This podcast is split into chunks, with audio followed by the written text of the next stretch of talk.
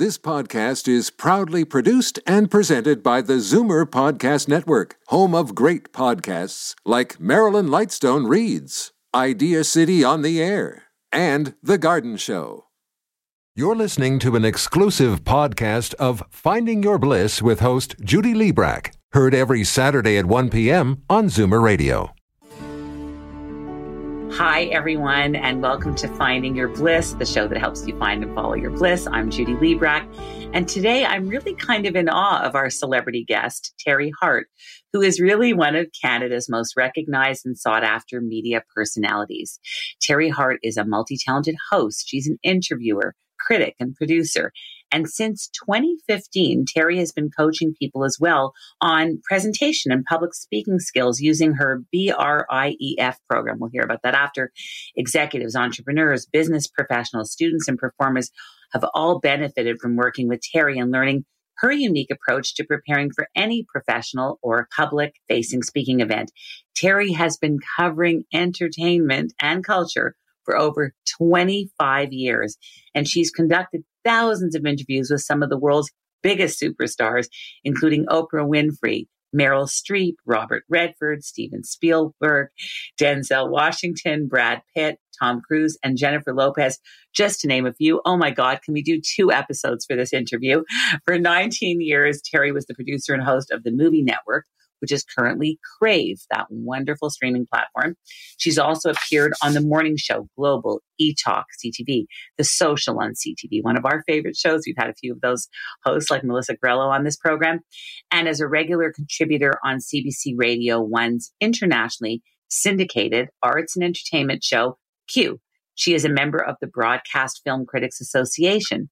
Teri Hart was also a senior entertainment reporter and a supervising producer at City TV, responsible for producing stories for City News and Breakfast Television, in addition to filling in as a co host. And I saw you doing that. And you're fantastic at it, by the way. She received a Canadian Screen Award nomination in 2018 for Best Local Newscast and her coverage of Canadian icon Gord Downie.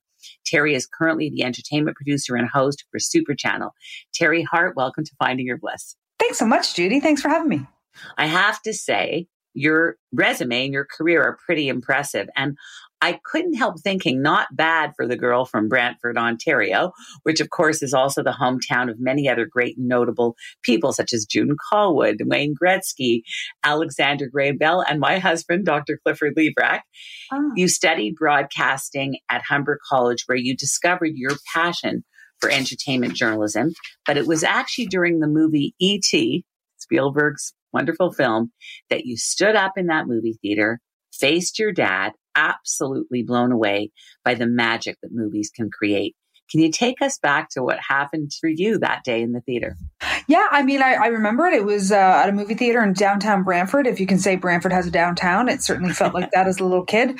And we were there in the movie theater. And at the end of it, I just stood up and looked at my dad. I said, Daddy, how did they do that? In wonder. It was the first movie I cried at. I didn't know that you could feel an emotion for something that wasn't happening to you. I think that that is a big lesson that movies teach kids I think movies teach people, and for kids, I think it's their first lesson in empathy. Yes. And it certainly was for me about imagining what something else must be like for another human being. And that's what E.T. did for me. I mean, amongst a million other things, but I think that that was the big thing. It just really made me feel big emotions and made me wonder how they did it.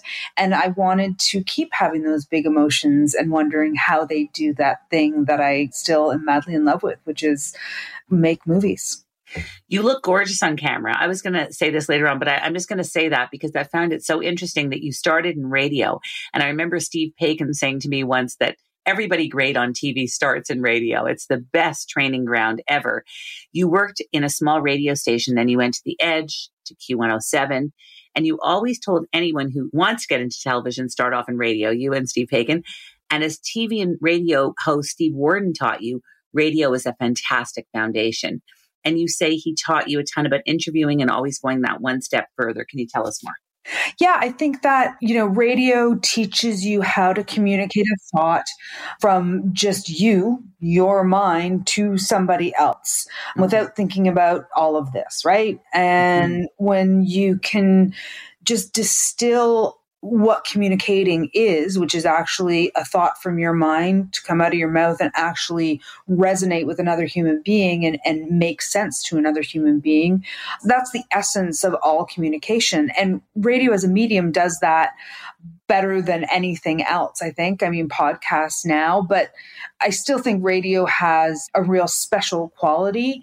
I'm really glad to be doing more radio again now in my career, both at, you mentioned Q, which is now Commotion with Elamin Abdelmahmoud.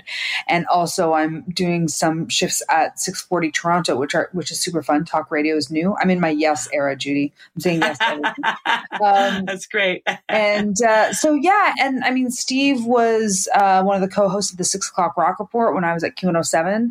And he was and still is an incredible interviewer. I mean, he went on tour with U2 and the Rolling Stones and to interview them during their tours. And I mean, Steve Warden is one of the best of the best. And truly, I mean, he taught me through osmosis, I think, as much as, you know, conversations about. I think really the skill of being a good interviewer is to legitimately be interested, to legitimately care what somebody is saying to you. And that's all I've ever tried to do in, in any way that I've been interviewing people. And I think that does come directly from Steve in those days of the six o'clock rock report and um, and watching him do it in a way that I hadn't seen anybody do it before, up close and personal. So someone who I think might have been my Steve for me was Brian Linehan. He was sort of my Brian. mentor, if you will. And I, I know you do. That's why I mentioned him because he worked for an arts magazine that I was the managing editor of, and he would do celebrity interviews. And I guess the best compliment I ever get doing this show, as I've done it for four years, is, "Oh my God, your research is like Brian Linehan. I can't believe it." What was your connection with Brian? Because I know you've been involved at City TV for years, and I know you knew him. What did you think of him? Did you have a special connection with him? Yeah, I mean, well, back in the day, um, when I first started doing press junkets, so press junkets are kind of when movie studios fly us primarily to Los Angeles and New York, but could be other locations as well, uh, to do interviews. And, you know, the, the business has changed a lot. You know, when Brian started, it used to be uh, 10 people on all the world would go. And now there's probably like 40 people or something. When i started there were probably 25 or 30 people probably swelled up to 50 now it's around 40 and now they don't even do them in the same way that they used to post pandemic but if we are post pandemic but yeah i knew brian from i mean brian linehan was a legend. He did things that certainly nobody else of the time did and he did it before the internet um, with a rolodex with a rolodex with a rolodex yeah, and very yeah, good filing system of, yes. of different magazine articles and he was meticulous mm-hmm. and i think that of the time, for sure, Brian was a gold standard. I think that it also is impossible to imagine doing it that same way. We don't have the as much time. The business has changed significantly. And sure. I think part of being successful is changing with the business. I think that's an important aspect to what any of us do and to really try hard to not be a person who says, well, they used to do it that way or that's the way it should be done because that's when we don't grow. And our businesses are changing so quickly, Judy, that we have to be amenable. We have to be dexterous. We have to, and this isn't saying that Brian wasn't, Brian was all of those things, but you can't do what Brian did. There's just too much volume now, also. Mm-hmm. I mean, mm-hmm. you know, they used to re- release a movie a week. They used to release, it was a very, very different, uh, yes. it was a different business in a lot of ways. So I think Brian, for many, many people, was a gold standard, and for many people, we uh, it's sad that that standard is no longer at play. But there are also a lot of other things at play that are really mm-hmm. great and exciting and thrilling as well. And I mean. You know, I think about what I'm able to do at Super Channel doing Instagram live interviews with talent now I don't have to get on an airplane and go to them. You know, we can just boom, jump on an IG live. And how thrilling and exciting and possible does that make things? So, so yeah, it was a roundabout way. way it's so great. I super appreciate everything that Brian was, and I felt very grateful to have any conversation that I did have with Brian, and he's dearly, dearly missed. Yes, I agree. But that's so fascinating how you're describing it. As a multi platform entertainment personality, you've really done it all from being on television, radio, online, on Instagram Lives, and everywhere it seems, taking audiences behind the scenes, giving them access to some of the biggest names in showbiz. You sparkle when you talk about film and television. And yet, I think it's your childlike wonder that comes through. And I suspect it's a wonder that's never changed after all of these years. What do you still love about movies and the entertainment biz that never gets old for you? Um, I think that it is, it's always unique, right? You sit down before a movie, no matter the genre, a genre could be the same, the actor could be the same, you're in for a different experience. And so it keeps every day fresh and exciting and new, uh, mm-hmm. uh, just based on everything that is you know you're absorbing. I think that storytelling is something that i've always been really really attracted to. I often say it's a good thing i fell in love with movies more than books because i'm a very slow yes. reader. So that wouldn't have been as good of a career for me but i do love storytelling. I love the creativity and the art.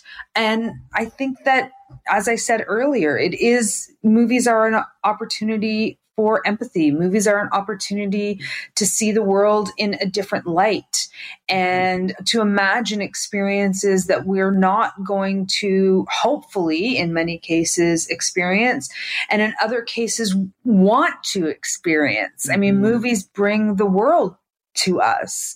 And Absolutely. I think that that is um, a never ending source of joy for me. Mm-hmm. You've been a great championer of Canadian filmmakers, people like Atom Egoyan, Don McKellar, Paul Gross, and Sarah Polley, just to name a few. So, how exciting is it that Sarah Polley's film Women Talking is one of the top Canadian Oscar nominees this year? Can you tell us about how you feel about that film and, and what your connection is to Sarah Polley, who I know you've been a big believer in her career always? Yeah, well, Sarah, I mean, you know, Sarah's a national treasure. She's also a friend. And Women Talking was my favorite movie of 2022. I uh, at one point tweeted that like 90% of my personality is sticking out for Women Talking um, because it, it's had an interesting trajectory, the film, in terms of its the response to it. You know, listen, I mean, I was a fan of Sarah as an actor. I watched her when I was a kid, and then, you know, you go back and you watch her performance in The Sweet Hereafter, and it doesn't get much better than that. Atom Egoyan's Oscar nominated film.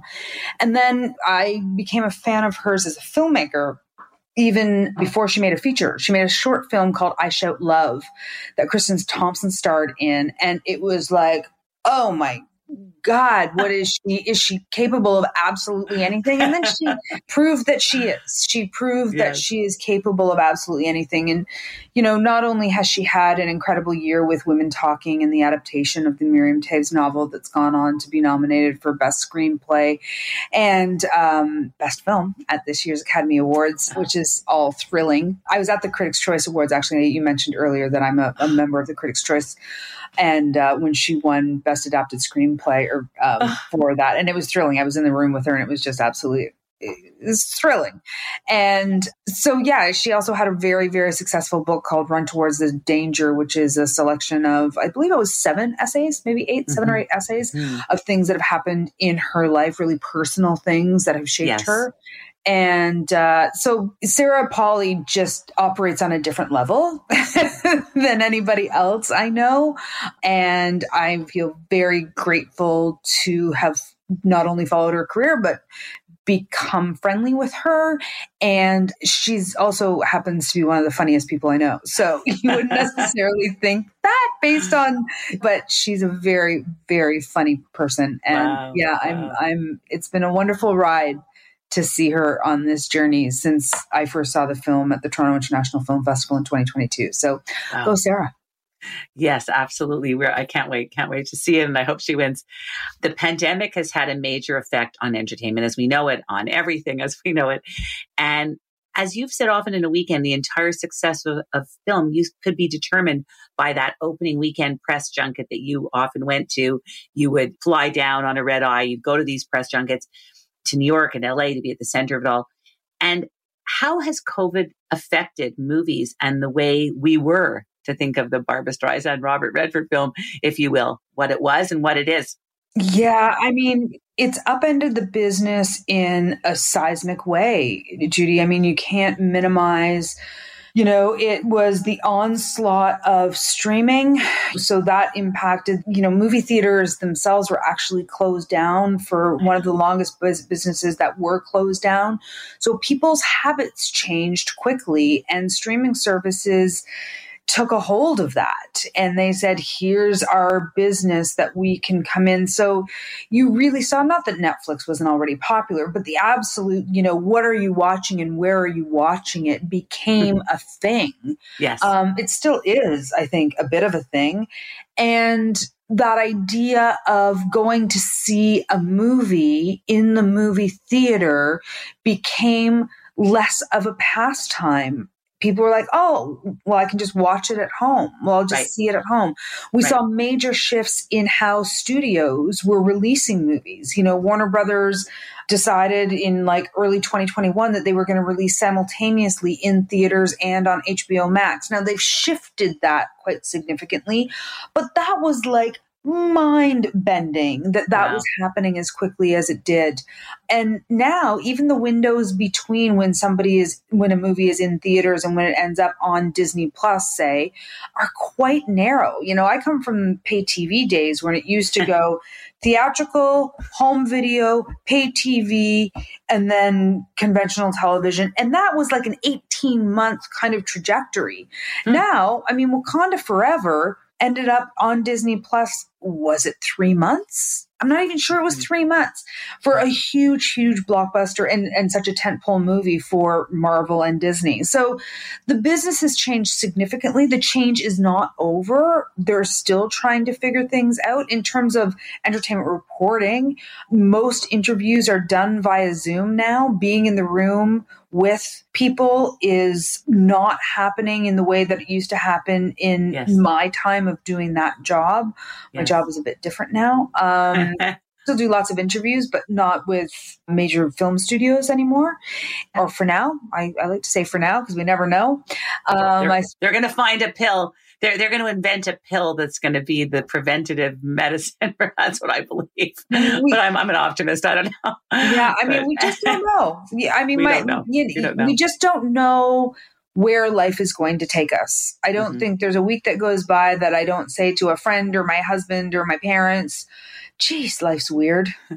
You know, you never true. know what a day is going to bring. I know, eh? I know. It's so true. I say that to me as I'm driving. I'm like, I can't believe this. I've said that phrase so many times. You've said that films like Coda, you can watch on your laptop at home and it's not a big deal but there's still films that you want to see you know in that big technicolor you know major motion picture way with the popcorn and the whole you know yeah experience. i mean i think that you know even a movie like coda I have no doubt that my experience watching it would have been different if I had been in a theater. Mm-hmm, and mm-hmm. they're different experiences, and anybody who suggests to me that they aren't they've got a lot of convincing to do. I don't care how big your TV is. I don't care how big your speaker system is.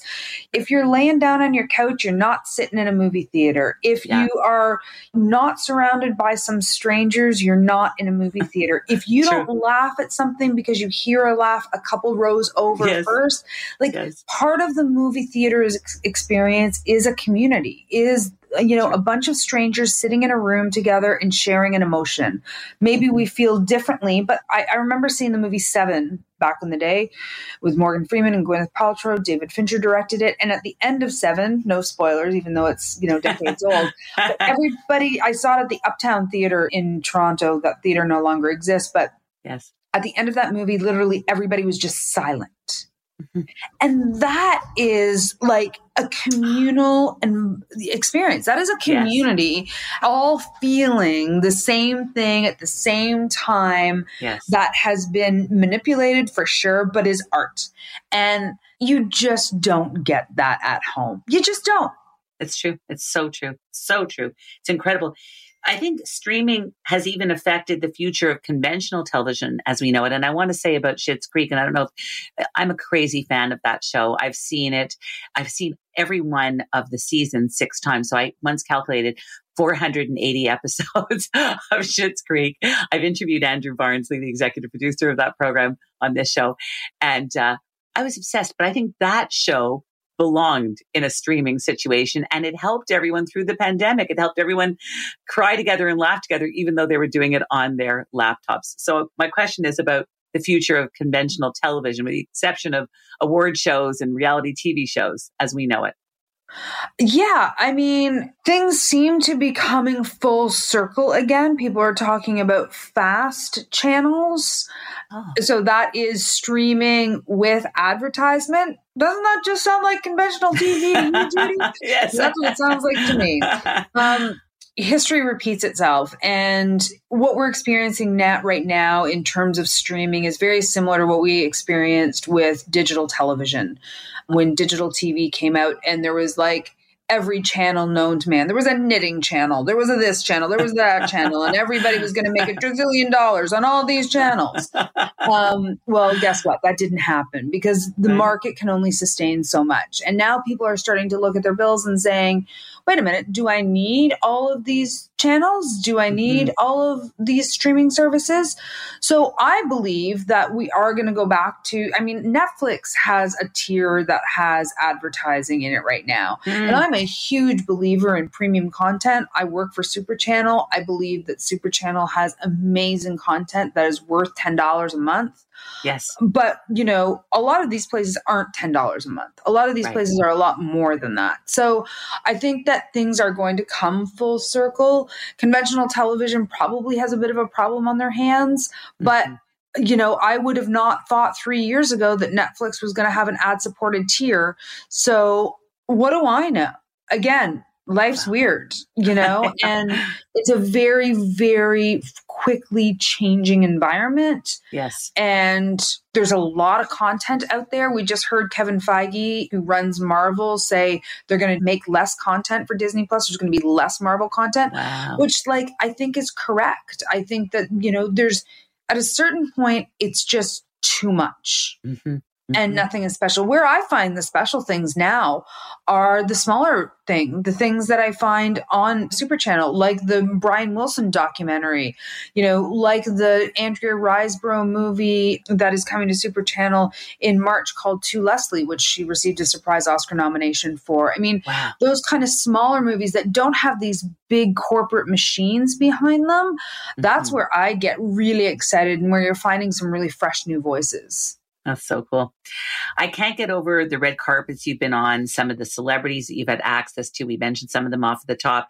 So would you humor us and me if I shout out a name and you can give us a few words about meeting and interviewing them? And I have to start with one of my dream interviews, Oprah Winfrey. Do you remember that meeting and what happened? Wow.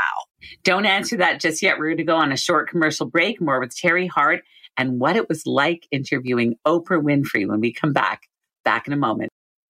Finding Your Bliss is brought to you by Create, Canada's leading fertility center for over 25 years. Create is here for anyone struggling with infertility or in need of assisted reproductive technology to have children. Create is about cutting edge science from highly skilled doctors. In unprecedented times like these, Create is about ensuring the safety of all patients and staff. Create has made important changes to protect you by ensuring social distancing, wearing masks, as well as screening before entering. So, what about the bundle of joy that you've been hoping would come into your family?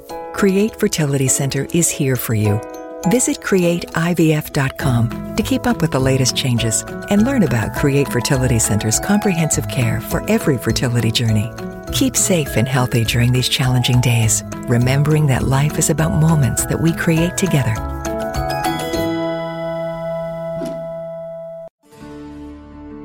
Hi, everyone. We are back, and this is Finding Your Bliss on Zoomer Radio, AM 740. And just before the break, Teri, I was asking you what it was like when you interviewed Oprah Winfrey. Do you remember that meeting? What happened? So yeah, I I've actually talked to her two or three times, and the first time was for a movie that she was in called Beloved, and I remember what I was wearing. I put a lot of thought into it. It was a monochromatic, all purple suit with like a lilac blouse underneath. She wow. told me she liked my suit, oh. um, and yeah, I mean, you work hard when you're sitting in front of Oprah Winfrey. You work really hard. And she's everything that you want her to be. She's gracious, she's kind. Um, the last time I talked to her was for A Wrinkle in Time, and she was in the room with Reese Witherspoon. And she gave me a, that's a great question, Teri. And oh. I, I oh. almost, yeah, you know, she makes good TV. She knows how to make TV, Judy. So she makes yeah. good TV. She uses your name. She mm. understands that everybody walking in there is going to use this on their demo tape. Wow. And she actually gives you good stuff. Like she's wow. very generous. So yeah, I mean, for sure, the, that was both, both really amazing experiences talking to Oprah Winfrey for sure. Unbelievable. Thank you for that. You also had a very incredible moment with Ryan Gosling, which made you feel pretty special. And I think made you feel like you'd really arrived, Teri, for the first time that you that this was it, really it. What happened with Ryan Gosling? The Ryan Gosling that I really arrived that it was it. You he he said, "Can you step out?" Oh, so this is actually that? that's I, I, that's not really what happened. So this was for Crazy Stupid Love. Uh-huh. which and Ryan is a pretty serious actor. Like he's an actor actor and and yeah. sometimes maybe the junket experience isn't their favorite thing to do. I don't know for sure, but that day people were walking out of his interview room and, and looking a bit ashen, a bit nervous oh. that things hadn't gone so well. And so I went in there and I just decided to kind of play loose and fun with him and I did. So there's a there's a quick cut montage in the movie of him saying to a bunch of women, Do you want to get out of here? Do you want to get out of here? Do you want to get out of here? Oh. I said, You know, when you have that moment, you have to say that line over and over and over again. Do you practice it in the mirror? Do you say it different ways? And he just looked at me and he said, Do you want to get out of here? Oh. And I oh. literally, Judy, like I saw a movie star turn it from like I'm a normal person having a conversation to I'm a movie star, like 11. And it was just like my heart skipped a little beat. And I was like, yeah.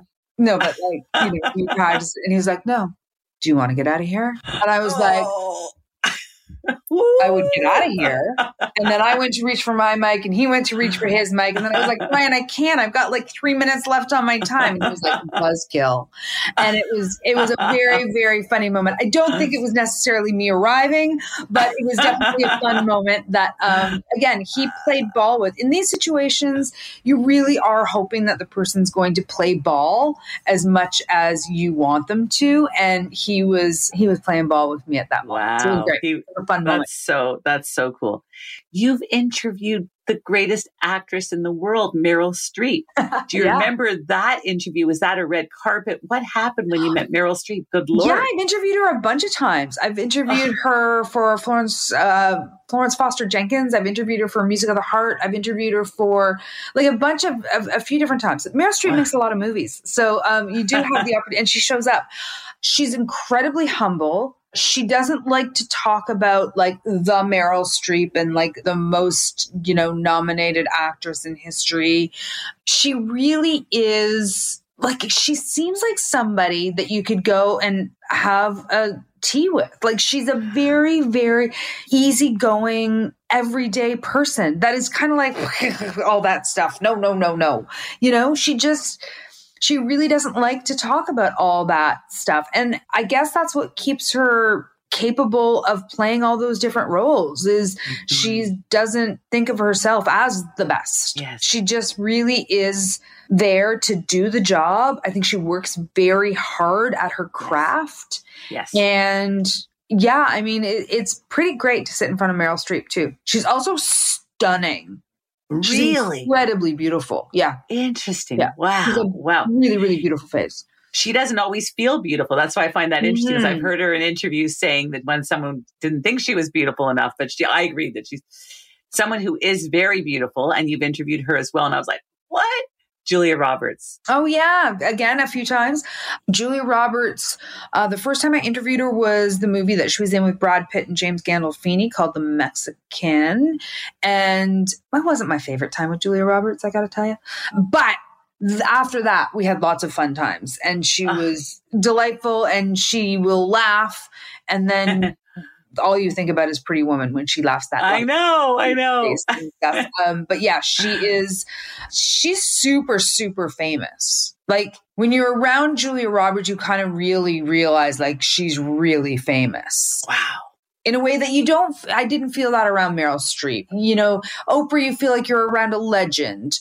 Meryl Yes. Streep really does come across as an every person.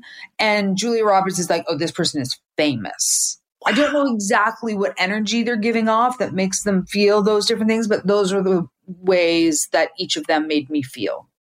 Teri, do you get butterflies before you interview a famous person or any of these stars, like actually where your, your heart is beating and you're like, good Lord? Um, yeah, I mean, over the years, for sure, like, you know, you want to put your best foot forward uh, every time. And, you know, there's a lot of things at play, right? You're in a room with 10, 15 other people. There are publicists, there's hair people, there's makeup people. There's a lot that can be distracting, as well as the fact that, you know, you've got a limited period of time and you're trying to get what you need to get. Everybody has a different want in those situations, depending on your Mhm. outlet, depending on the story you're telling, all those things. Sure. So I feel like some of the nerves aren't necessarily about meeting the person or being in the same room with the person. It's about wanting to do my job the best Right, way I can right. and realizing how many things are up against me doing it well and um, kind of getting beyond all of those obstacles time and time again.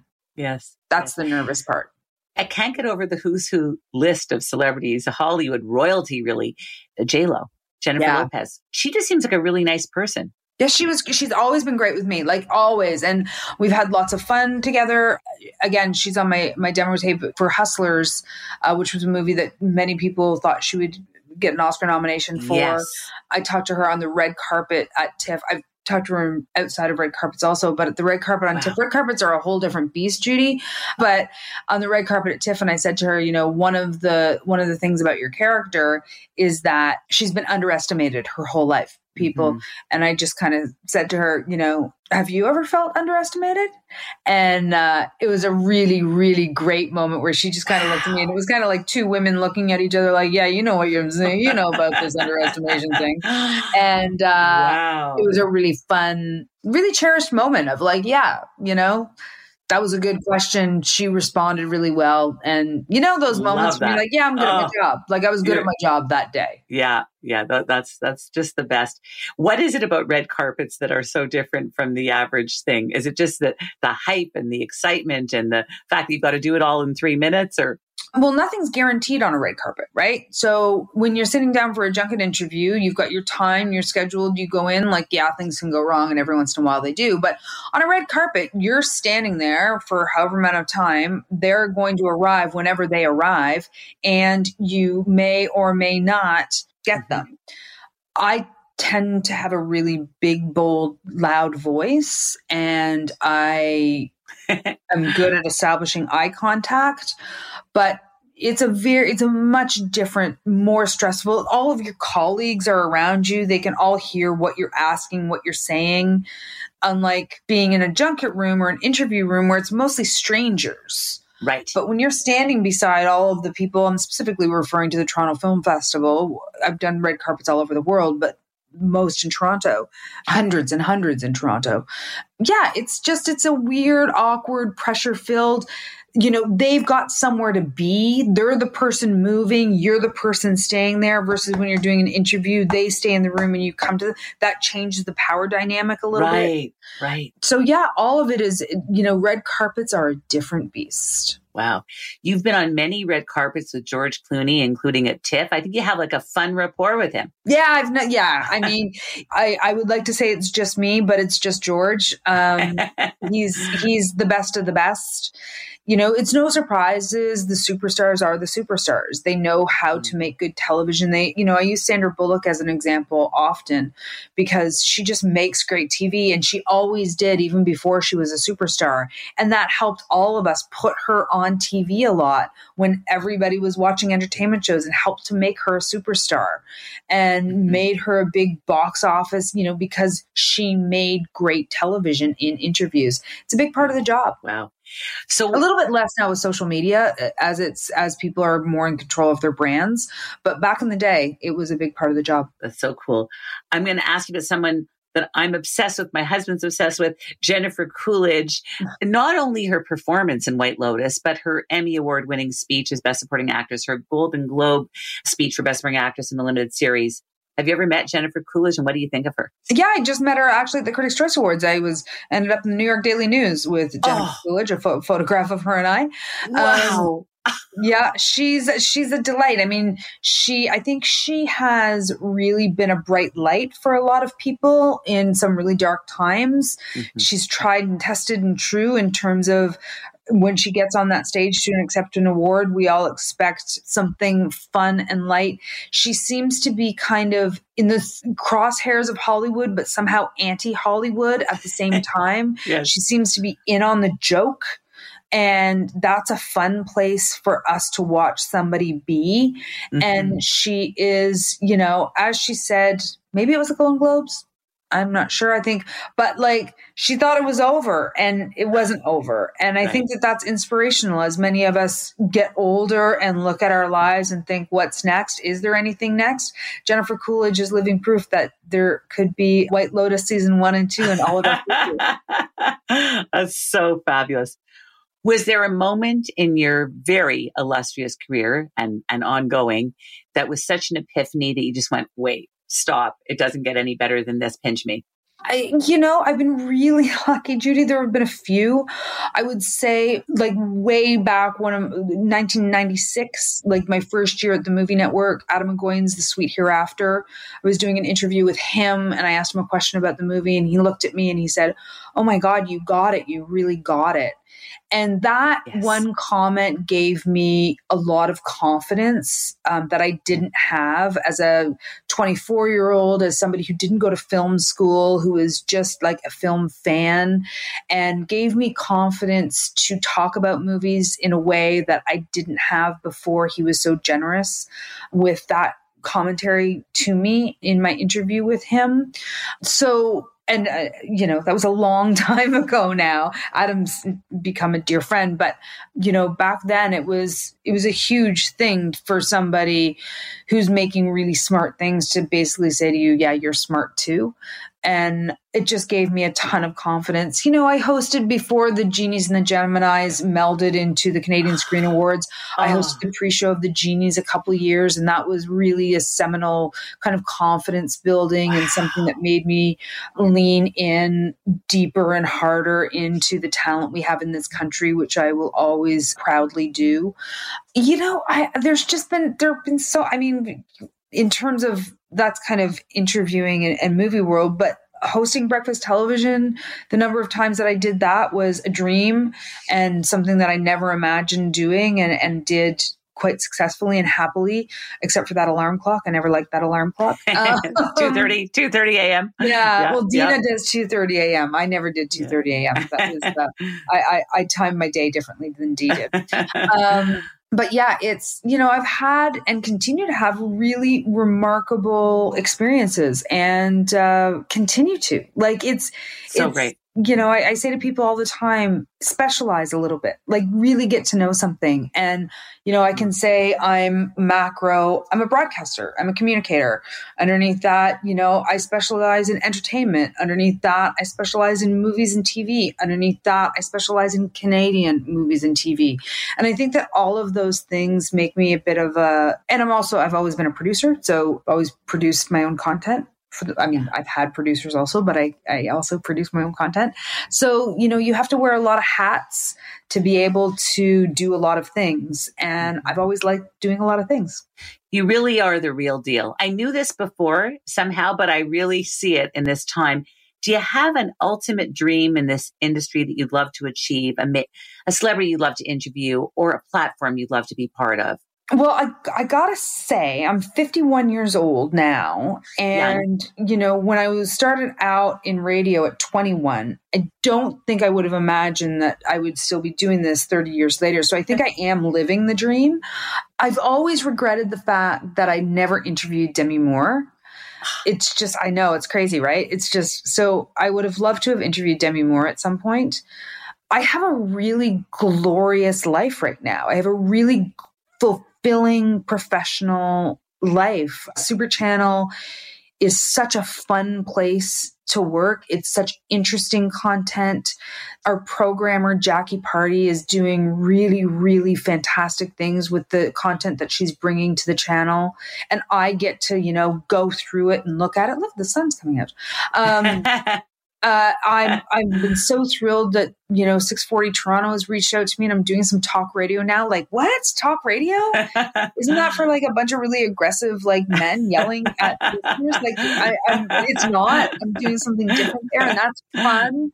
Uh, so being great. part of commotion with Elamin, of course, that used to be Q with Tom Power, and now they've split it out a bit.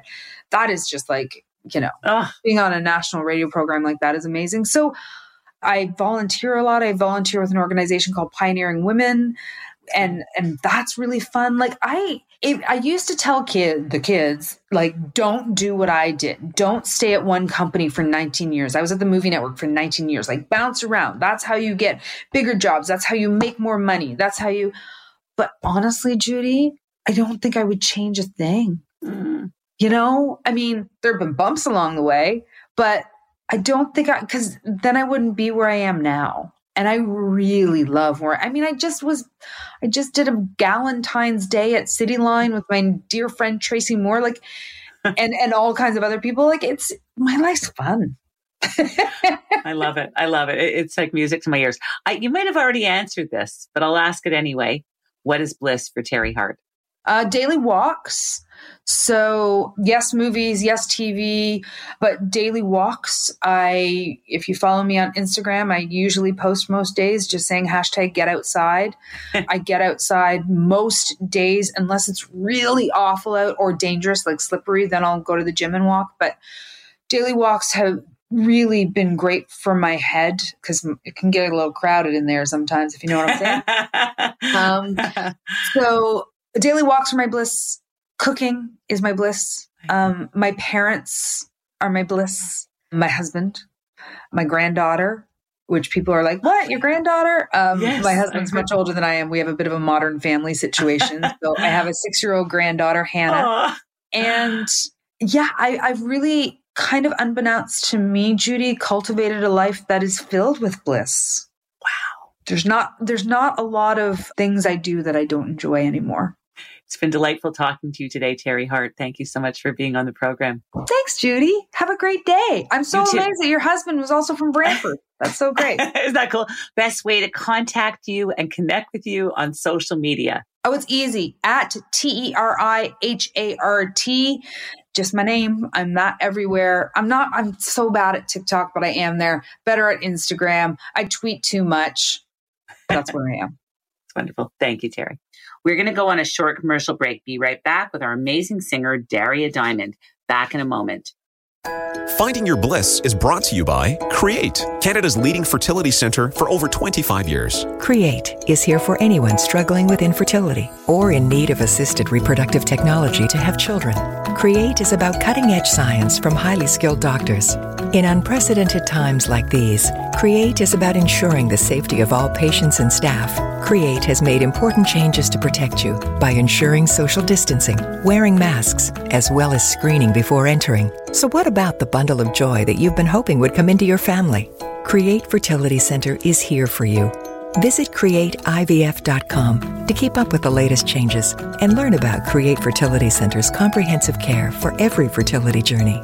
Keep safe and healthy during these challenging days, remembering that life is about moments that we create together.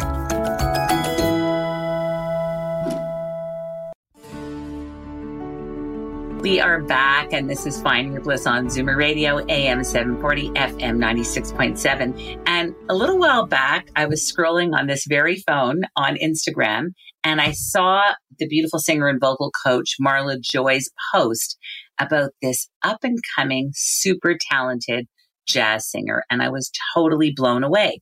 Her name is Darya Diamond, and she joins us now to chat and of course to sing the jazz song that I heard her sing that just wowed me. I also realized just at this moment, Diamond, she really is a diamond, and you're going to see what I mean. She's been compared to Ella Fitzgerald and Billie Eilish, but she really does have a sound that's all of her own. And I predict big things for this singer. Darya Diamond, welcome to Finding Your Bliss. So great to have you here. Thank you so much for having me. So that's really what happened. I think we talked on the phone yesterday, Derry, and I said exactly that, right? I was on Marla Joy's page, your teacher.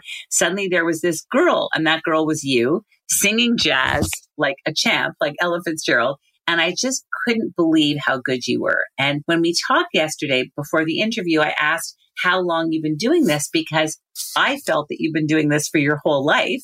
And you told me you've only been doing it seriously for two months. And I was like, what? Can you tell us what made you shift from singing at camp and in middle school to deciding to really take it seriously? So I think over COVID, everyone was struggling. I was struggling.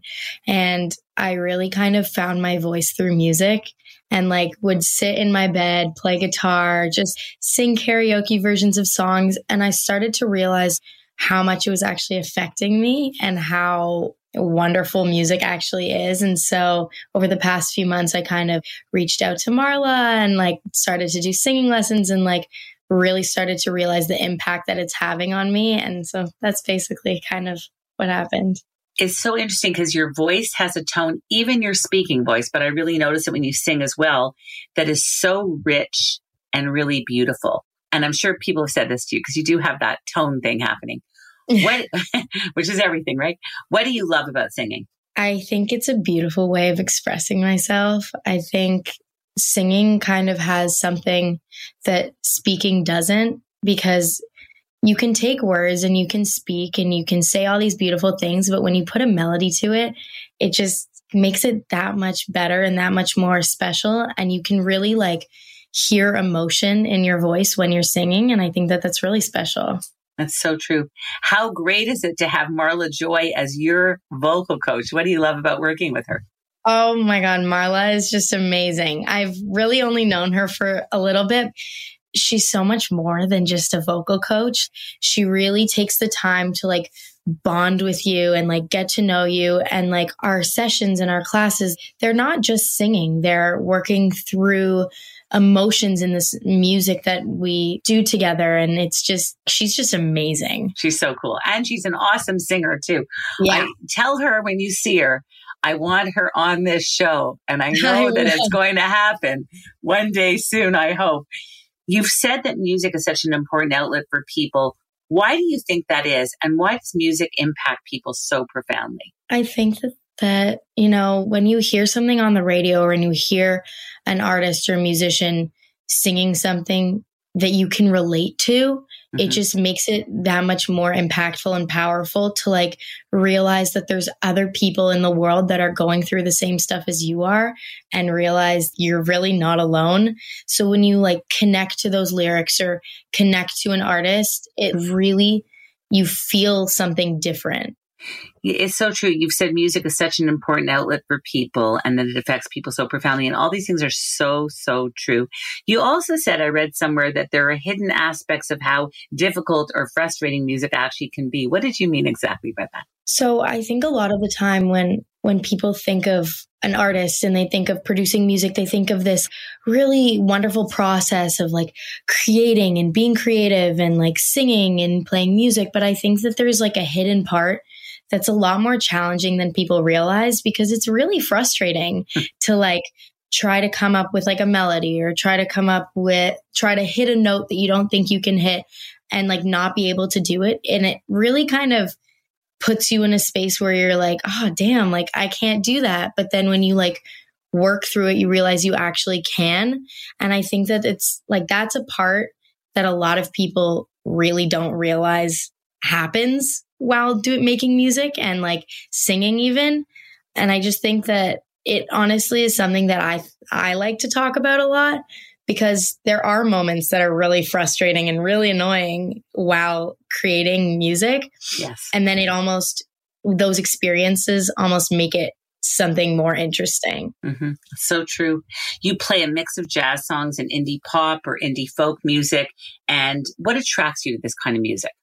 I think I mean, to me, it's really the emotion of the artist. When you hear like a jazz song, you really you feel the like bluesy atmosphere. You can like really feel what an artist is feeling. You can kind of you feel the vibe of it. And when you're listening to like an indie pop song or indie folk song, it's not as much about the like music as it is the lyrics. Mm-hmm. And so like it's something that I really connect with. That's so cool. Who are your favorite singers? Is Ella one of them? She actually, so interesting story about that. I actually got introduced to her by my grandma who decided to like be like, Darya, like, listen, you should be listening to this kind of music. We went on a road trip to Ottawa together and I decided to create a whole playlist of all the songs that she would listen to. And I just, I fell in love with Ella Fitzgerald's wow. voice. Wow, that's yeah. so cool. Well, everyone, without further ado, we're going to hear Darius sing Dream, a Little Dream of Me, the song I heard her singing. I want to share it with you. Darya, can you set this up for us? So uh, this is a song that I decided to work with with my coach Marla, and decided that I wanted to kind of put it out for people to hear, for people to hear my voice, and um, yeah, that's kind of. Wow. Well, people heard, and here you are. So let's all have a listen to Darya Diamond singing Dream, a Little Dream of Me. Stars shining bright above you Night breezes seem to whisper, I love you. Birds singing in the sycamore tree. Dream a little dream of me. Say nighty night and kiss me. Just Hold me tight and tell me you'll miss me while I'm alone and blue as can be. Dream a little dream of me. Oh my God. That was so sensational. I want to hear more. I want to hear more. So, one thing before we go any further, are you going to come back on the show again and sing more for us? Because I, I love your voice. So. I hope so. If you'll have me back. Absolutely. What is bliss for Darya Diamond? bliss for me is just honestly like when I hear the word bliss, I think of just something pure and something like relaxing and something beautiful. I think it, bliss can mean so many different things to so many people, but for me, I think it's just the word that really sticks out to me is just pure. That's lovely. I don't know why, but that kind of choked me up to hear that. So thank you for sharing that. That's beautiful. What is the best way for people to contact you and connect with you on social media? So the best way is my Instagram handle, which is Darya Diamond underscore. And just spell that for us. D A R Y A D I A M O N D underscore. Awesome. I want to thank you so much, Darya, for being on the show today. It was great having you. And also, I feel like you've been doing this forever. Like when I'm talking to you here, it's just like, yeah, she's just coming here after a couple of other interviews on other radio stations all across. You're an absolute natural. Thank you so much for being here today. Thank you so much for having me. Each week, we spotlight a singer, songwriter, or a musician on the show. If you're a singer, please reach out to us. If you're an author, artist, yoga, or meditation teacher, expert, or really anyone who has found and is following their bliss, we would love to hear from you. Just write to us at fyb at findingyourbliss.com. I'm also life coach. If I can help you in any way, let me know. You can reach out and contact me at findingyourbliss.com slash coaching. I'm also on Insight Timer, which is the number one free meditation app.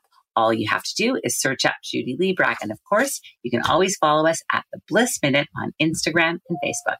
I would like to thank all of our wonderful guests, Teri Hart and Darya Diamond, for being on the show today. Also, thank you to Mag Ruffman, Siobhan Kiley, producer Naira Amani, associate producer Olivia Weatherall, audio engineer Juliana Yanus Yellow, senior editor Lauren Kaminsky, video editor Sierra Brown Rodriguez, audio producer Faz Causey, and everyone here at Zoomer. And of course, a big thank you to our sponsor, the Create Fertility Center. We're going to close out the show today with a short, calming meditation. And here it is. Begin by settling back, just relaxing back into your chair or lying down on a mat or your bed. Or you can even stand here if you want to do this as a standing meditation.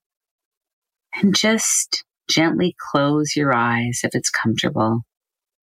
And start by breathing deeply in through your nose and feel your stomach expanding. And then breathe out, letting it all go. One more time, breathing in deeply here, in through your nose, breathing out through your nose or mouth. Good job. And now I want you to imagine the word calm as a color. What color would calm be for you? Imagine if all was calm. What color would that be? Breathe in that color and breathe out any stress or tension. Now imagine your stress as a color. What color would that be? Now simply breathe in the color you imagine for calm. And then breathe out the color that represents your stress. Repeat this again, imagining the calm as you breathe in and the color that represents stress as you breathe out. Let's all take super slow breaths here. Breathing into the count of four. Calm. Breathing out any tension or stress to the count of four.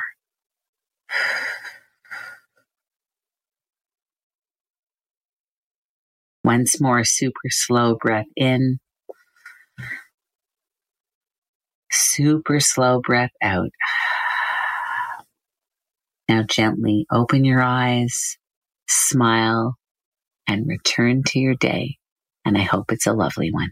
For everyone here, I'm Judy Librach, reminding you all to breathe in calm and take one step closer to finding your bliss. This podcast is proudly produced and presented by the Zoomer Podcast Network, home of great podcasts like Marilyn Lightstone Reads, Idea City on the Air, and The Garden Show.